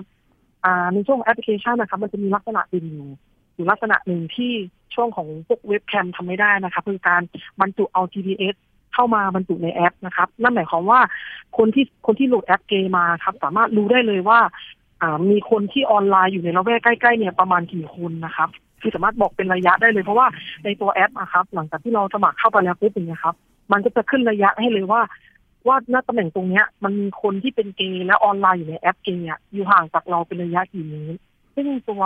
ฟังก์ชันหรือว่าอัลกอริทึมนะครับที่เราออกแบบในแอปพลิเคชันนะครับ มันให้ระยะต่ำสุดคือ 80 เมตร ซึ่งหมายความว่าเขาอยู่ห่างกับเราแค่ 80 เมตรคือเดินไปเราอาจจะเจอเขาก็ได้ โดยโดยหลักการที่การเล่นของแอปเกมเนี่ยครับคือวิธีการคือ เมื่อเห็นเมื่อเห็นคนคนออนไลน์ใช่ไหมครับเราก็สามารถเข้าไปทักกับเขา แล้วก็พูดคุยกันกันในนั้นคุยกันตรงนั้นเลยครับ โดยโดยที่เวลาเวลาการพูดคุยครับ มันจะมีลักษณะเด่นตรงที่ว่าเราจะต้องมีการโชว์รูป แล้วก็จะมีรูปที่เป็นรูปจะแบ่งเป็นสองส่วนนะครับ คือรูปที่โชว์ในในสาธารณะ คือหมายถึงว่าพอเข้าไปในพื้นที่ปุ๊บเราจะเห็นรูปเขาก่อนเป็นดับแรกเลย อันที่สองคือจะเป็นรูป p r i v a t คือส่วนเนี้ยเราจะต้องทำการขออนุญาต กับเจ้าของแอคเคาท์เพื่อขอดูรูปที่เขาซ่อนอยู่ข้างใน เราจะดูได้ก็ต่อเมื่อว่าเขาจะอนุญาตให้ให้เราดูรูปได้เท่านั้นนะครับโดยโดยรวมๆพัฒนาการก็จะเป็นประมาณนี้ครับ ค่ะ การหาข้อมูลโดยการนัดคนที่เราอยากจะสัมภาษณ์เนี่ยประสบการณ์ทำงานตรงนี้เป็นยังไงบ้าง เพราะว่าเราเข้าไปไม่ได้มีวัตถุประสงค์จะไปยิ้มกับเขาใช่ไหมคะ แต่เราจะไปหาคนสัมภาษณ์เนี่ยวงแตกไหมเขาก็ไม่ได้จะมาอยากให้สัมภาษณ์ใครหรือเปล่า ใช่ครับ จริงจริงรงเรื่องเรื่องนี้เป็นเป็นความความทั้งท้าทายอย่างหนึ่งของของการศึกษาครั้งนี้เลยนะคะ เพราะว่าเนื่องเนื่องจากว่าอย่างอย่างอย่างที่พี่พูดพูดบอกเลยว่าจุดประสงค์ของการของการของผมเข้าไปคือการศึกษาแล้วก็สังเกตการแบบมีส่วนร่วมนะครับ ดังนั้นเนี่ยกลุ่มกลุ่มเกย์ที่ที่เราเข้าไปอ่ยอ่าเขาจะค่อนข้างแบบ ปิดบังตัวเองนะครับ คือจะไม่ค่อยเปิดเผยข้อมูลตัวเองสักเท่าไหร่ดังนั้น วิธีการที่ผมจะใช้ก็คือ การเข้าไปติดต่อไปไปไปมีปฏิสัมพันธ์กับเขาบ่อยๆ เรื่อยๆจนเขาไว้วางใจครับ หลังจากนั้นก็เราก็เคลื่อนย้ายจากแอปเกย์ใช่ไหมครับเข้ามาเป็นแอปที่อ่าสามารถตรวจสอบได้มากขึ้นอย่างเช่นจะเป็นแอปไลน์หรือว่าแลกแลกโทรศัพท์มือถือเบอร์โทรศัพท์มือถือกันหรือว่าจะแลกอ่าอินสตาแกรมหรือว่าเฟซบุ๊กกันนะครับซึ่งซึ่งส่วนใหญ่เราจะติดต่อกันผ่านผ่านแอป ที่ไม่ใช่แอปเกมอย่างเงี้ยครับ แล้วก็พูดคุยกันจนกระทั่งอ่าเราเริ่มเปิดเผยตัวเองว่าเออเรามาทำงานวิจัยนะ แล้วก็แล้วก็เขาโอเคนะครับก็จะนัดนัดสัมภาษณ์กันในในสถานที่ที่เขาสะดวกนะครับ โดยที่การเขียนรายงานของเราก็จะรักษาความเป็นส่วนตัวของของของผู้ให้ข้อมูลนะครับโดยจะใช้เป็นนามสมมติทั้งหมดเลย ค่ะ 21 คนนะคะ ตามที่บอก ใช่ครับ ค่ะ ช่วงอายุเป็นเท่าไหร่บ้างคะ ช่วงอายุที่ผมเก็บได้มานะครับ ก็ตั้งแต่อายุ 18 จนจนถึงอายุ 34 ครับ ค่ะ เป็นช่วงอายุของตัวแทนคนที่เข้าไปใช้แอป เพื่อการนัดหมายแบบนี้ไหมคะ ใช่ครับใช่ครับเพราะว่าเนื่องจากว่าแอปพลิเคชันเกย์ครับเขามีเงื่อนไขว่าเขาตกลงเป็นเป็นพื้นฐานว่า คนที่สามารถที่จะเข้ามาใช้แอปพลิเคชันตรงนี้ได้จะต้องมีอายุไม่ต่ำกว่า 17 ปีครับถ้าเกิดว่าคุณอายุต่ำกว่า 17 ปีครับคุณไม่สามารถที่จะอ่าเข้าไปล็อกอินหรือว่าสมัครเป็น account ได้นะครับค่ะ แต่ไม่กำหนดอายุขั้นสูงเนอะใช่ครับผมค่ะ เท่าที่เจอนี่อายุมากสุดสักเท่าไหร่คะทที่เจออายุมากสุดเลยหกสิบห้าครับ ค่ะ ก็ยังทันสมัยใช้แอปพลิเคชันนะคะ ครับผม จากช่วงที่หาข้อมูลพบข้อมูลอะไรที่น่าสนใจบ้างอืมสำหรับตัวจเองริงๆอะมันมีหน้าน่าสนใจไปหมดลายหลายค่ะใช่ครับหลายเรื่องเลยเพราะว่าค่ะอย่างเราอ่าคืออย่างงานในเมืองไทยอะครับ ตอนนี้มันมีงานศึกษาเรื่องพวกเนี้ยค่อนข้างที่จะน้อยมากๆครับดังนั้นอะผมก็จะไปเจองานของเมืองนอกซึ่งมันจะมีบริบทที่แตกต่างจากสังคมไทยค่อนข้างเยอะนะครับ อย่างอย่างสังคมไทยที่เราเจออย่างแรกสมมติที่ฐานที่ผมคิดอย่างแรกเลย คือคนไทยมันจะแบบไม่กล้าเปิดเผยตัวในพื้นที่สาธารณะเท่าไหร่ว่าเราเป็นเกย์นะครับผมก็เลยมาสงสัยว่าในการเล่นแอปเกย์ครับ คนที่เล่นอาจจะไม่อาจจะมีสัดส่วนหรือว่าเปอร์เซ็นต์ของการโชว์รูปที่มีแสดงออกถึงหน้าตาของตัวเองอย่างชัดเจนว่าเราเป็นใครอย่างเงี้ยครับกลายว่าพอผมลงพื้นที่กลายเป็นว่า คนคนไทยครับนิยมโชว์รูปตัวเองเยอะมากครับ น่าจะเกินครึ่งด้วยซ้ำไปที่โชว์รูปตัวเองในในในพื้นที่ของแอปเกย์ครับ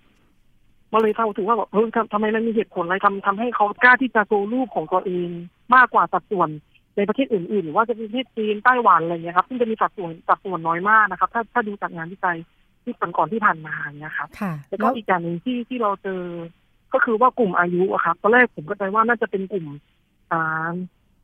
มัธยมหรือว่ามหาลัยครับจะเป็นช่วงช่วงที่เยอะ แต่ว่าพอเข้าไปสำรวจจริงๆแล้วคือการจะพบว่า กลุ่มพวกอายุตรงนี้ครับ มันจะกระจุอยู่ในแค่ ถ้าเกิดว่าพื้นที่ที่ผมเคลื่อนผ่านไปในระดับมหาลัย มันก็จะมีนักศึกษามหาลัยเยอะแต่ว่าถ้าผมไปอยู่ในบริเวณหอพักหรืออะไรเงี้ยครับ มันกลายเป็นว่า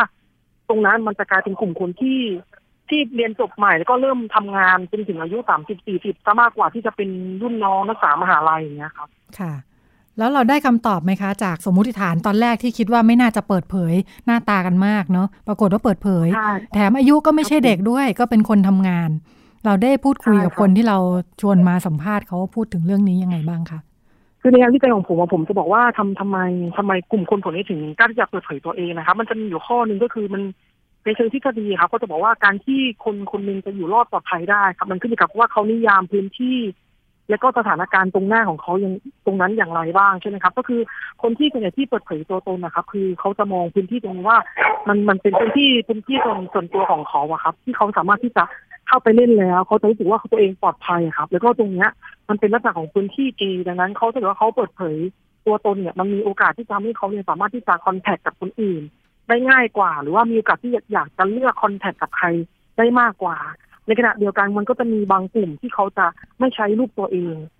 ไม่ใช้รูปตัวเองเหมือนกันก็จะใช้เป็นรูปอย่างอื่นมาเป็นสีดำไปเลย หรือว่าใช้รูปเป็นรูปสัตว์รูปดินฟ้าอากาศไปอะไรอย่างเงี้ยครับ ซึ่งมันก็จะมีเงื่อนไขหรือว่าเหตุผลลึกๆอยู่ข้างหลังอีก เหมือนกันนะครับ แล้วก็อีกประการหนึ่งที่ที่ทำไมว่ามันกลายเป็นกลุ่มคนที่เป็นกลุ่มนักศึกษาหรือว่ากลุ่มที่เพิ่งเรียนจบทำงานอย่างเงี้ยครับ เนื่องจากว่าโทรศัพท์มือถืออะครับ มันค่อนข้างจะมีราคาเนาะแล้วก็การใช้แอปพลิเคชันนะครับ มันต้องควบคู่กับการใช้อินเทอร์เน็ต ซึ่งมันต้องมีค่าใช้จ่ายในการศึกษาของผมผมก็เลยบอกว่าการที่คนที่คุณจะเข้ามาตรงนี้หรือว่ากลุ่มอายุที่เจอมากตรงเนี้ยเนื่องจากว่ากลุ่มคนกลุ่มนี้ครับเป็นกลุ่มคนที่มีฐานะทางเศรษฐกิจพอสมควรที่จะสามารถ รองรับค่าใช้จ่ายที่เกิดขึ้นจากอินเทอร์เน็ต หรือว่ามือถือที่รองรับแอปพลิเคชันพวกนี้ได้ครับ มันเลยทำให้ว่ามีกลุ่มคนกลุ่มเนี้ยค่อนข้างที่จะเยอะในในการที่เราจะเข้าไปลงเก็บข้อมูลกับพวกเขาอย่างเงี้ยครับค่ะเอ๊ะแต่ว่าตัวแอปพลิเคชันเองไม่ได้มีค่าใช้จ่ายใช่ไหมคะอ่าแอปพลิเคชันไม่มีค่าใช้จ่ายครับแต่ว่ามันจะมีค่าใช้จ่ายก็ต่อเมื่อว่า เราเราต้องการที่จะไปนอกเหนือจากจากที่เขา กำหนดระยะไว้ครับ อย่างอย่างสมมติว่าผมใช้แบบฟรีเมื่อก่อนสมมติใช่ไหมครับ มันก็จะไปได้แค่ประมาณหนึ่งหนึ่งหนึ่งจุดห้าอืมกิโลค่ะเมตรอย่างเงี้ยครับค่ะแต่ว่าถ้าเราจ่ายรายเดือนเพิ่มขึ้นมันสามารถมองได้ไกลและกว้างขึ้นครับค่ะระยะมันจะกว้างขึ้นก็ค่ะอาจจะต้องจ่ายเป็นรายสัปดาห์รายเดือนรายปีอย่างเงี้ยซึ่งจะมีค่าใช้จ่ายค่อนข้างสูงอยู่เหมือนกันครับ ค่ะ จากข้อมูลที่ลงไปดูนี่ เรื่องของอาชีพหน้าที่การงานเป็นปัจจัยไหมคะ เกี่ยวข้องไหมอะไรนะว่าครับเอ่อเรื่องหน้าเอ่ออาชีพของกลุ่มคนที่เข้ามาใช้แอปพลิเคชันตรงนี้อะค่ะ ยิ่งโดยเฉพาะเอ่อมันต้องเปิดเผยหน้าตาให้เห็นหน้าตาอะไรอย่างนี้เนาะอ่าเออบางคนมันมีประเด็นไหมว่า เอ้ยเดี๋ยวคนที่ทำงานหรือว่าเป็นคนที่อยู่ในสังคมที่อาจจะไม่ได้ยอมรับเรื่องนี้ได้ เขามีความระวังกันเรื่องนี้ไหมคะอ่าอย่างอย่างตอนตอนที่ผมเก็บข้อมูลก็ก็ก็มีเหมือนกันนะครับ ก็จะเป็นกลุ่มคน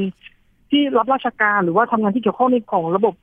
อ่าสาธารณสุขหรือว่าการศึกษาเนี่ยครับผมก็จะเจอรวมรวมถึงขั้นว่าไปเจอในกลุ่มคนที่ทำงานในเรื่องของศาสนาก็ก็มีเล่นเข้ามานะครับ ซึ่งซึ่งกลุ่มคนส่วนนี้ก็มีทั้งที่เปิดเผยแล้วก็ไม่เปิดเผยนะครับ ส่วนคนที่ไม่เปิดเผยก็คือมีเหตุผลอยู่ไม่กี่ข้อนะคะคือหลักๆ ก็คือจะเป็นในเรื่องของการรักษาความเป็นส่วนตัวแล้วก็อ่าคาดการณ์ว่าถือว่าเปิดเผยไปครับอาจจะมีผลกระทบในเชิงลบต่อหน้าที่การงานของเขาได้นะครับดังนั้นเนี่ย ลักษณะที่เขาจะใช้ในส่วนนี้คือมันจะเป็นในเรื่องของการนำเสนอตัวตนก็คือเรื่องของรูปโปรไฟล์มากกว่านะครับ แล้วก็การเปิดเผยข้อมูลส่วนตัวเขา ซึ่งโดยหลักๆ แล้วกลุ่มคนพวกนี้ครับเขากลุ่มนี้ครับเขาเขาจะไม่ไม่ถ้าไม่ไว้ใจจริงๆครับเขาเขาจะไม่กล้าที่ที่ที่จะบอกว่าว่าเขาเรียนคณะอะไรทำงานอะไรอยู่หรือว่า พักอยู่แถวไหนนะครับ โดยหลักๆเนี่ยเขาอาจจะคุยแค่ว่าเขาสนใจอะไรต้องการจะมาเจอกับเขาไหมหรือประมาณนี้มากกว่าครับ ซึ่งซึ่งเขาจะหลีกเลี่ยงกันคืออ่า ข้อมูลที่เป็นเรื่องราวที่เป็นส่วนตัวมากๆครับจากการศึกษานะคะ เทคโนโลยีสื่อสารที่ดูเป็นปัจจัยสำคัญที่แบ่งยุคสมัยในงานที่ศึกษานะคะ มันมีผลต่อคุณภาพชีวิตของชาวเกย์ยังไงบ้างคะ จริงๆเลยนะครับ คือผมคือผมผมมามองว่าตัวตัวแอปพลิเคชันเกย์ครับมันมันจะมีทั้งในในในเชิงบวก แล้วก็ในเชิงลบนะครับในขณะเดียวกันเนี่ยมันมันขึ้นอยู่กับว่าตัวกลุ่มกลุ่มคนที่เขาเขาเขามาใช้อะครับ มันมันมันไปใช้ในทางไหนมากกว่านะครับ เพราะว่าในการสื่อสารผมมันจะครอบคลุมทั้งในเชิงบวกเชิงลบเลย คือถ้าโดยส่วนตัวแล้วคือผมผมมองว่าในการการนำมาใช้แอปพลิเคชันเกย์มันมันมันเพิ่มในเรื่องของเชิงเชิงบวกที่ว่าจากเมื่อก่อนเนี่ยเราอยู่ในในในโลกข้างนอกกายภาพข้างนอกกับ ข้างนอกครับ เรามีรูปร่างหน้าตาแบบเนี้ย แต่ว่าเราไม่ได้เป็นที่ต้องการของคนในสังคมอะครับ เมื่อเข้าไปในอยู่ในแอปพลิเคชันเกย์ครับไม่ว่าเราจะเปิดเผยรูปโปรไฟล์ของเราหรือไม่เปิดเผยก็แล้วแต่ครับ ส่วนนี้มันมันทำให้กลุ่มกลุ่มคนบางคนนะครับ มันทำให้เขารู้สึกว่าเขามี self-esteem ครับกับตัวเองค่อนค่อนข้างสูงในฐานะที่ว่าเมื่อก่อนนะผมเราเราอยู่ในในพื้นที่กายภาพในโลกของความเป็นจริงครับ ไม่มีใครสนใจเขาเลย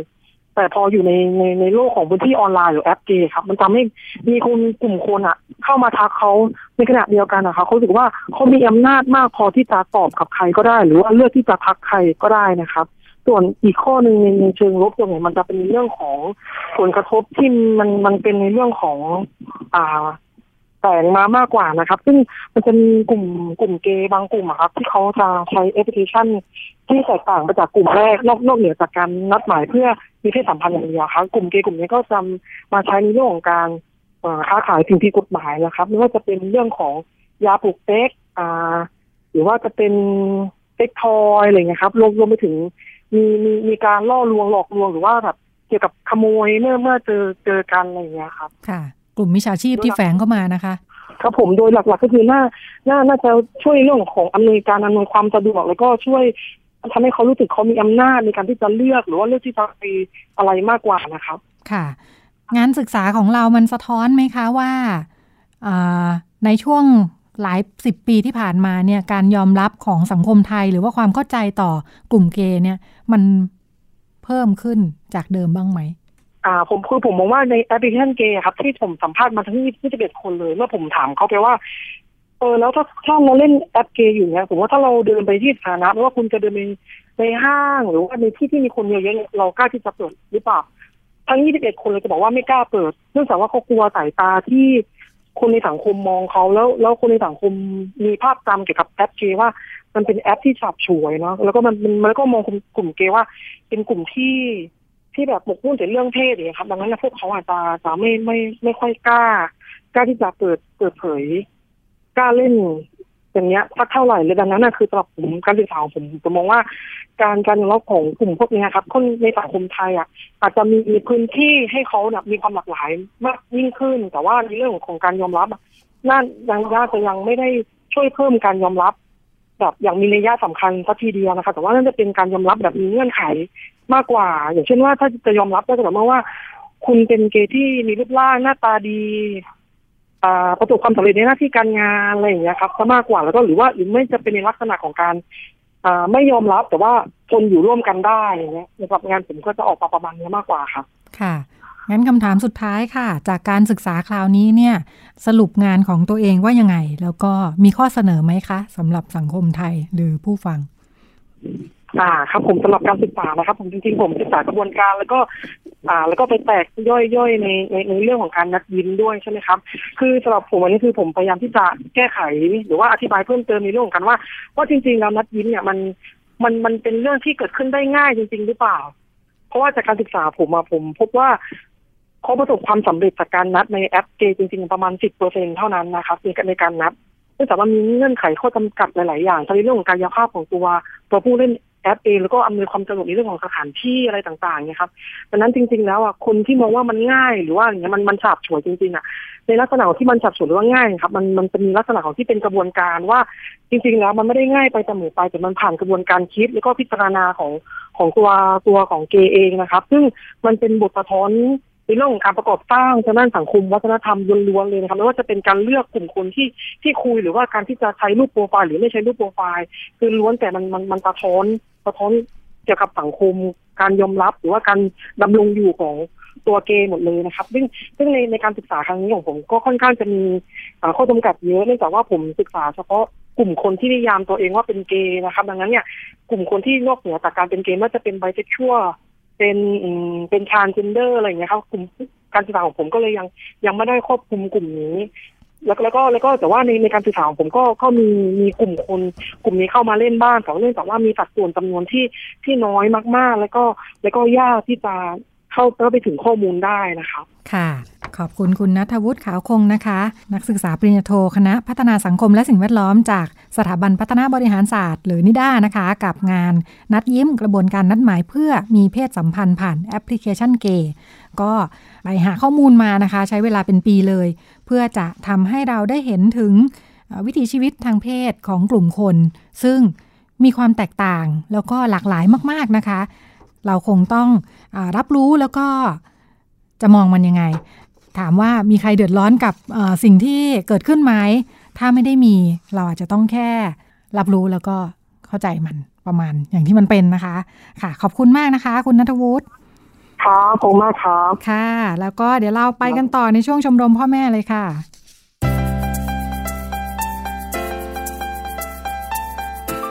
ช่วงชมรมพ่อแม่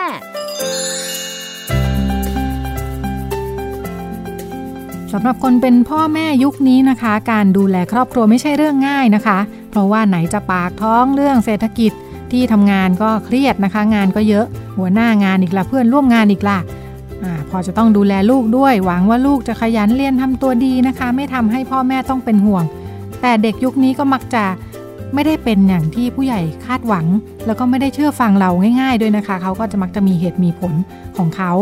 เราจะทำใจเรื่องนี้ยังไงกันดี จะจัดการเรื่องนี้ยังไงกันดี ลองมาฟังคำแนะนำนะคะ จากคุณสุจิราแก้วสมุทรพยาบาลวิชาชีพชำนาญการโรงพยาบาลตันสุมนะคะ จังหวัดอุบลราชธานี ลูกสาวอยู่มปลายแล้วค่ะ ซึ่งจะสอบเข้ามหาวิทยาลัยในปีนี้ ผลการเรียนก็พอใช้ได้นะคะ แต่ว่าทำกิจกรรมเยอะมาก ใช้เวลาอยู่กับเพื่อนก็เยอะ พ่อแม่ควรจะทำอย่างไร ถ้าลูกเป็นแบบนี้คะถ้าถ้าเป็นลูกสาวแล้วคุณถามคือคุณพ่อนะคะ ก็อยากจะแนะนำว่า เด็กที่ผลการเรียนพอใช้ได้ และทำกิจกรรมเยอะๆอย่างแรกคุณพ่อต้องเข้าใจอะค่ะว่าบางโรงเรียนก็คือมีกิจกรรมในเรื่องสอนแล้วก็เสริมให้เด็กรู้จักพอที่จะปรับตัวเข้ากับระบบมหาลัยนะคะผู้ปกครองหรือผู้ใหญ่ ที่เป็นพ่อหรือใครก็ตามที่ต้องดูแลลูกสาวหรือลูกชาย ถ้าเราเห็นลูกจะทำกิจกรรมเยอะแล้วกลัวว่าผลการเรียนจะดรอปลง หรือจะมีผลต่อการเรียนขอแนะนำอย่างนี้นะคะว่าครั้งแรกเราต้องคิดว่าสมัยนี้ค่ะเด็กเข้าทำกิจกรรมการทำกิจกรรมเป็นสิ่งที่ปลูกฝังแล้วก็เป็นการสร้างสรรค์ความคิด ในเรื่องของการเข้าสังคม การอยู่กับสังคม ถ้าเด็กเข้าระบบมหาลัย เด็กก็ต้องทำกิจกรรมเหมือนกัน นี่คือพื้นฐานระดับมมปลายที่ที่โรงเรียนเขาวางไว้ให้ส่วนคุณพ่อบางครั้งเราต้องย้อนกลับไปว่าสมัยเราเป็นเด็กวัยรุ่นเท่าเขาที่โรงเรียนเราไม่มีกิจกรรมแบบนี้ ต้องยอมรับอย่างนึงก็คือสมัยก่อนกับสมัยปัจจุบันกิจกรรมมันจะต่างกันพอมาสมัยนี้เด็กจะทำเป็นกลุ่มเป็นกลุ่มเพื่อที่จะให้เกิดการเรียนรู้ซึ่งกันและกัน สิ่งที่เราจะต้องเข้าใจในขนาดแรกคือพ่อต้องเปิดใจอะค่ะ ว่าการเรียนรู้สมัยนี้มันเป็นระบบดิจิตอลระบบเทคโนโลยี เด็กทำงานส่งอาจารย์ทางเดียวแต่สมัยคุณพ่อไม่มีทางเดียวถ้าเราเปิดใจสักนิดยอมรับการทำงาน ยอมรับการเข้าร่วมกิจกรรมของลูกแต่แฮปปี้จะมีความสุขทั้งสองฝ่ายเราเปลี่ยนจากการที่ที่จบกังวลกลับมาถามคำถาม ให้ลูกชื่นใจดีนะคะ เช่น วันนี้ลูกเหนื่อยไหมวันนี้ลูกทำงานที่โรงเรียนเสร็จไหมวันนี้กิจกรรมที่โรงเรียนทำอะไรบ้างเล่าลองเล่าให้แม่กับพ่อฟังดูสิอย่างนี้มันจะเป็นมุมบวกที่เด็ก เวลาจะทำอะไรเขาก็จะกล้าทำและทำแบบที่มันสร้างสรรค์ขึ้นแต่ถ้าเขากลับเข้ามามองในบ้านแล้วว่าผู้ปกครองหรือตัวพ่อเขาไม่เข้าใจในมุมที่เขาไปทำต รงนี้มันก็จะเกิดการขัดแย้งกันเกิดการทะเลาะกันในบ้านประเด็นตรงข้างคือ เราน่าจะถามลูกเราว่าวันนี้หนูได้อะไรบ้างจากกิจกรรมที่หนูไปทำมันจะได้ความคิดที่เชิงบวกกับลูกแล้วสิ่งที่ลูกทำเราสามารถที่จะสอดแทรกกิจกรรมแลกเปลี่ยนกับเขา เอาสิ่งที่เราเคยทำในอดีตมาคุยกันกับเขาปัจจุบัน เขาก็จะได้มุมมองและความคิดที่สร้างสรรค์จะมากกว่า อยากจะเสนอผู้ปกครอง หรือคนที่เป็นพ่อ หรือใครก็ตามที่เลี้ยงลูกหลานที่ทำกิจกรรมแล้วเยอะๆอยากจะให้เขามองมุมมุมบวกนี้ด้วยกันนะคะ ที่ลูกเราอะทำกิจกรรมให้กับสถาบันการศึกษา เขาจะได้มีเพื่อน เขาจะได้เป็นตัวอย่างที่ดีในกลุ่มของนักเรียนด้วยกัน หรือเขาทำมันก็ไม่ได้ผิดอะไร ดีกว่าลูกเราไปนั่งเล่นเกม ดีกว่าลูกเราไปนั่งทำอะไรที่มีที่มีประโยชน์ต่อ สถาบันที่โรงเรียนหรือสังคม อยากจะให้ผู้ใหญ่ หรือผู้เป็นพ่อหรือใครก็ตาม ให้คิดในมุมที่ลูกเราได้ประโยชน์มากกว่านะคะค่ะลูกเราไม่ได้เสียกับการที่จะต้องผลการเรียนตอนนี้ลูกมีแฟนด้วยพ่อยิ่งกลัวเข้าไปใหญ่ กลัวว่าลูกจะออกนอกลู่นอกทาง แต่คนเป็นพ่อก็ไม่รู้จะเตือนลูกยังไงดี ถ้าจะให้แม่ไปคุย แม่ก็ใจดีเกินไป กลัวว่าลูกจะไม่เชื่อ แบบนี้ต้องทำยังไงดีคะ ถ้าสมมติว่าลูกสาว มีแฟน คุณพ่อค่ะ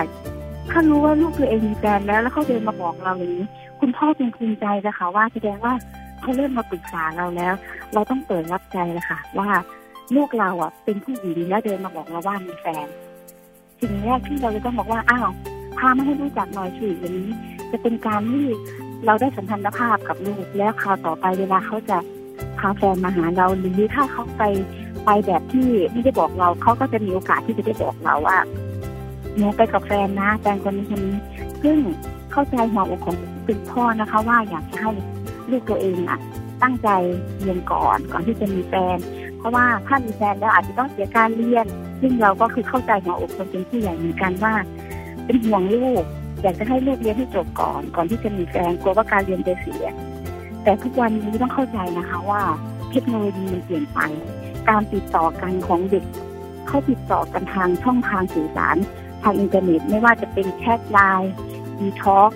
ไม่เหมือนสมัยคุณพ่อคุณแม่บางท่านกว่าจะติดต่อกันได้ก็คือต้องใช้โทรศัพท์ไม่ต้องใช้จดหมาย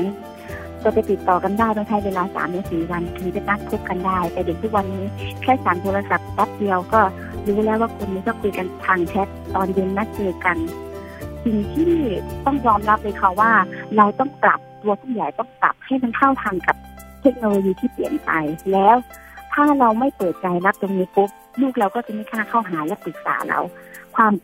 เราตัดความกลัวรื่องเลยค่ะว่า ถ้าลูกเรากล้าปรึกษาเราแสดงว่าเขามั่นใจในตัวเรา ทีนี้อยากจะให้กำลังใจคุณพ่อนะคะว่า ถ้าลูกเปิดใจที่จะปรึกษาเรื่องแฟนเป็นจงภูมิใจเลยค่ะว่าลูกเขาอยากจะให้ได้คำปรึกษาจากเรา คุณก็เป็นที่ปรึกษาที่ดี เขาจะรู้สึกภูมิใจด้วยซ้ำว่า พ่อเป็นผู้ที่สามารถปรึกษาได้ทุกเรื่องทุกเรื่องที่ลูกอยากจะปรึกษา เดิมทีทำกิจกรรมก็ไม่ค่อยจะอยู่บ้าน พอมีแฟนก็ยิ่งไม่อยู่บ้านเข้าไปใหญ่เลย ใจจริงอยากจะให้เขาอยู่ทำงานบ้านบ้าง ช่วยเหลือแม่บ้าง กลัวว่าจะทำงานบ้านไม่เป็น แบบนี้จะมีวิธีการพูดคุยกับเขายังไงดีคะ อันดับแรกเราจะต้องมีกติการ่วมกันกับลูกเราก่อนว่า ก่อนที่เราจะออกไปทำกิจกรรมเป็นอย่างก็ช่างเราก็ต้องมีกติการ่วมกับลูกเราว่า ขอเวลาทำงานบ้านให้แม่ เราก็ต้องมีวิธีการมอบหมายงานให้ลูกถ้าเป็นตอนนี้คือสังคมไม่ได้แบ่งว่าผู้หญิงหรือผู้ชาย จะต้องทำงานบ้านผู้ชายก็ทำได้นะคะทุกวันนี้ แต่ขึ้นอยู่กับการที่เราจะมอบหมายงานให้ลูกเราว่า ถ้าลูกเราตรงนี้ให้เขาช่วยได้ ผู้ชายก็ล้างจานได้ ผู้ชายก็ซักผ้าได้จักผ้าได้เข้าเครื่องปั่นก็อย่างนี้ได้ ก็เลยอยากจะแนะนำผู้ปกครองที่ลูกไม่ทำงานบ้านว่าอันดับแรก เราจะต้องตั้งกติกาว่าก่อนที่จะออกไปทำธุระนอกบ้าน จะไปทำกิจกรรมที่ไหนจะไปกับเพื่อนยังไงคุณต้องทำงานอย่างคุณที่เสร็จก่อนอันดับแรกใกล้ตัวก่อนเลยค่ะที่นอนปุ๊บออกมาปุ๊บเสื้อผ้าที่คุณใส่คุณใส่ตะกร้าคุณซักเองเสื้อจานที่คุณกินข้าวคุณเก็บเองน้ำที่คุณกินคุณขอช่วยตรงนี้แค่คุณจับลำดับและความสำคัญในเรื่องการบริหารจัดการตัวก่อนแล้วเราค่อยออกไปได้ คิดว่ากิจกรรมนี้เป็นการเริ่มต้นที่ดีๆก่อนพอสมมติว่า ลูกเขาเห็นแล้วว่าตรงนี้คือส่วนเขารับผิดชอบ เรายังไม่ได้เขารับผิดชอบงานใหญ่นะคะแค่เขาบริหารจัดการเวลาเขาในเรื่องการใช้งานบ้านให้เราปุ๊บแล้วเราก็บอกว่าถ้าผมทำเสร็จแล้วหรือผมทำเสร็จแล้วออกออกจากบ้านได้แล้วกติกาต่อมาคือเมื่อออกไปตอนนี้ขอกติกาเรื่องกันได้ไหมว่าจะไม่กลับดึกหรือจะกลับอย่างช้าไม่เกินสี่ทุ่มหรืออย่างเร็วเท่าไหร่นี้เพื่อเป็นกติการ่วมกันข้อตกลงกันว่าเราก็จะเป็น การทำสภาพที่ดีกับลูกแล้วก็ไม่เป็นการบังคับเพอลูกเรากติกาก่อนที่เขาจะออกจากบ้านคือแล้วก็มีคำมั่นสัญญาว่าเขาจะกลับก่อนเวลาเราก็จะได้มิตรภาพที่ดีกับลูกด้วยอะค่ะ อยากจะแนะนำผู้ปกครองว่า ในเรื่องของการจัดระเบียบในตัวเองและในเรื่องการทำงานบ้านบอกว่าทุกคนขึ้นอยู่กับเราว่าเราจะเปิดใจคุยกับลูกแบบไหน ถ้าเราคุยแบบสั่งต้องทำนั่นนี่ก่อนบอกเลยค่ะว่า เราจะต้องบอกให้เขาว่าเราเป็นห่วงนะ อยากจะให้ลูกทำงานบ้านอยากจะให้ลูกรู้จักที่จะช่วยงานบ้านบ้างพราะตอนนี้เราก็แก่แล้ว หรือแม่ต้องไปทำงานนอกบ้าน ไม่มีเวลาที่จะทำความสะอาดบ้าน เราแค่คุยกันและเปิดสัมพันธภาพกับเขาว่าสิ่งที่เราอยากให้เขาทำคือเราอยากจะสอนเขา เราเปลี่ยนคำพูดนะคะจากการที่สั่งสั่งสั่งสั่งเป็นการที่บอกแล้วก็แนะนำเขาแล้วก็เหตุผลให้เขาฟังว่า ตอนนี้เราต้องการอะไรจากเขาให้เขาช่วยงานบ้านแล้วก็บอกเขาด้วยคำด้วยน้ำเสียงที่นกนวลด้วยด้วยคำพูดที่บอกถึงว่าเราต้องการอะไร ถ้าเขาบอกว่าเขาทำได้ เราก็จะอธิบายเหตุผลให้เขาฟัง มันจะดีกว่าการที่เราสั่งสั่งเด็กที่บางคนที่ไม่ยอมทำงานบ้านอาจจะเกิดจากว่า ในเรื่องของคำพูดในเรื่องของสิ่งที่เขาคิด ในเรื่องบอกว่า ก็คำที่พูด เป็นการออกคำสั่งไม่เป็นไม่ใช่การช่วยเหลือ นี่คือเหตุผลที่เวลาผู้ใหญ่ก็จะสอนว่าเด็กสมัยนี้ขี้เกียจไม่ทำงานบ้านช่วยเราก็ต้องย้อนกลับไปที่แบบสมัยเราเป็นวัยรุ่นแล้วก็ขี้เกียจเหมือนกันวัยรุ่นก็คือธรรมชาติ ก็ห่วงเล่นห่วงเพื่อนมากกว่า ถ้าเราย้อนกลับไปเราจะเข้าใจว่าแต่ก่อนเราก็เป็นเหมือนการที่ขี้เกียจทำงานบ้านแล้วพอเราเป็นพ่อแม่ไปเราก็ย้อนกลับไปดูสิว่าลูกเราตอนนี้ก็เป็นเหมือนเราตอนที่เราเป็นวัยรุ่นแต่ถ้าเราเปลี่ยนคำพูดที่เป็นคำพูดที่น่าฟังน่าชวนให้ลูกช่วยเรา มันก็จะเกิดสิ่งที่ตามมาคือลูกเขาก็จะมีเหตุผลว่าวันนี้ผมทำตรงนี้ก่อนนะวันนี้ผมทำแค่นี้ก่อนนะ เราจะได้ใจลูกแล้วก็เราจะได้งานจ มันอาจจะไม่ทำเป็นร้อยเปอร์เซ็นต์นะคะครั้งแรกมันก็จะฝืนๆหน่อยแต่ถ้าเราทำเป็นกติการ่วมกันว่า ขอขอในเรื่องทำงานด้านก่อนนะและเรื่องการกลับบ้านเป็นเวลาแค่นี้ค่ะ มันก็เป็นจุดเริ่มต้น พอเราจะพูดเรื่องอื่นเรื่องการเรียนเรื่องการคบเพื่อนมันก็จะเป็นลำดับขั้นและเป็นสเต็ปต่อไป ในการที่เราจะมีอะไรคุยกับลูกเราแค่นี้นะคะถ้าลูกจะต้องเข้าเรียนมหาวิทยาลัย และต้องไปอยู่ต่างจังหวัด กลัวว่าลูกเนี่ยจะไปอยู่กับผู้ชายค่ะ ถึงแม้ว่าเขาจะบอกเราว่าไม่ทำแบบนั้น แต่ก็กลัวว่าจะแอบไปทำอยู่ดี แบบนี้จะทำยังไงดีคะ ถ้าลูกเข้ามหาลัยแล้ว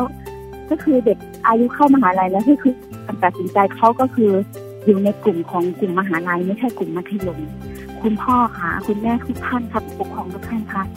สิ่งหนึ่งที่คุณจะต้องมั่นใจในศักยภาพลูกคุณก็คือ ลูกคุณเลือกที่จะไปอยู่ต่างจังหวัด แล้วก็ไปอยู่ที่หอพัก ถ้าเรามีความเชื่อใจกัน พูดคุยกัน ไม่ว่าเขาจะอยู่กับผู้ชายหรือไม่อยู่กับผู้ชาย สิ่งที่เรากลัวตอนนี้แทนที่จะจะเอาความกลัวนะคะมามาแนะนำด้วยว่าถ้าอยู่กับผู้ชายหรือต้องป้องกันนะ เราบอกให้เขาวิธีการป้องกัน ในการที่จะป้องกันไม่ให้ตัวเองตั้งครรภ์ไม่ให้ตัวเองติดโรคเป็นดีฝาที่เราจะต้องมากลัวแล้วก็ต้องห้ามห้ามห้ามว่าห้ามคบผู้ชายห้ามอยู่กับผู้ชายยิ่งห้ามก็เหมือนยิ่งตามโบราณที่ว่าไว้ว่าถ้าเราห้ามเขาก็ยิ่งอยากรู้ว่าทำไมพ่อแม่ห้ามคู่กับเราแนะนำให้เขารู้จักวิธีการป้องกันไม่ให้เกิดสิ่งที่เราต้องกลัวขนาดนี้ เช่นเรากลัวว่าลูกเราจะเรียนไม่จบกลัวว่าลูกเราจะท้องกลัวว่าลูกเราจะติดโรค เราบอกในสิ่งที่ถูกต้องให้เขา คิดว่าเด็ก คิดว่าเด็กทุกวันนี้เขาอาจจะไม่พูดไม่เถียงนะคะ แต่เขารับฟังค่ะ พอเขารับฟังแล้วเราก็แค่ประคับประคองส่งเสริมไปว่า อ่าตอนนี้เป็นยังไงถามเขาถามสารทุกข์สุขเขาว่าเป็นเรียนเป็นยังไงเครียดไหมหนักไหมพอเขาถึงความตั้งใจเราในการที่ผู้ปกครองที่จะดูแลเขาเด็กๆทุกคนนะคะเขามีส่วนที่ ในเรื่องของการคิดตระหนักวิเคราะห์ได้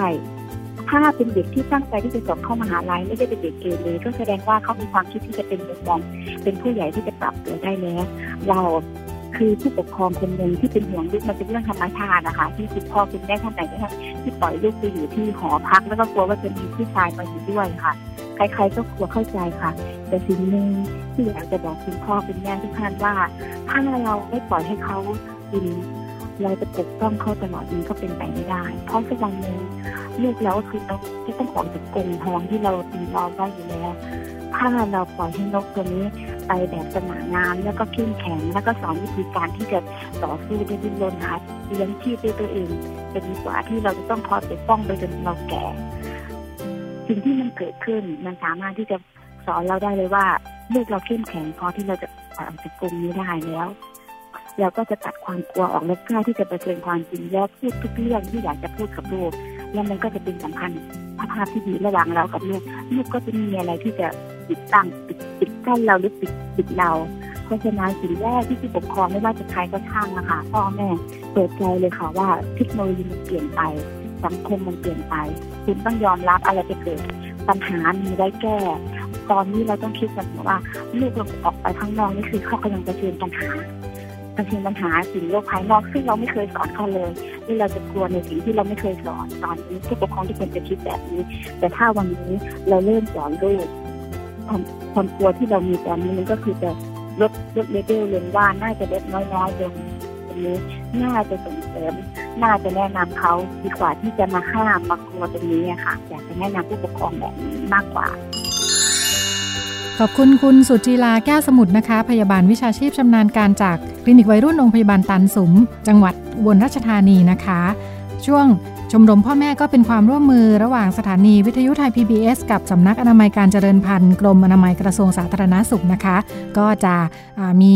บุคลากรที่ทำงานกับวัยรุ่นผัดเปลี่ยนกันมาพูดคุย ให้มุมมองคำแนะนำสำหรับ คุณพ่อคุณแม่ผู้ปกครองเป็นประจำทุกสัปดาห์นะคะ วันนี้รายการพิกัดเพศหมดเวลาแล้วค่ะ ดิฉันรัชดาธราภาคลาคุณผู้ฟังไปก่อน พบกันใหม่สัปดาห์หน้า สวัสดีค่ะ ติดตามรับฟังรายการย้อนหลังได้ที่เว็บไซต์และแอปพลิเคชันไทย PBS Radio ไทย PBS ดิจิทัล Radio วิทยุข่าวสารสาระ เพื่อสาธารณะและสังคม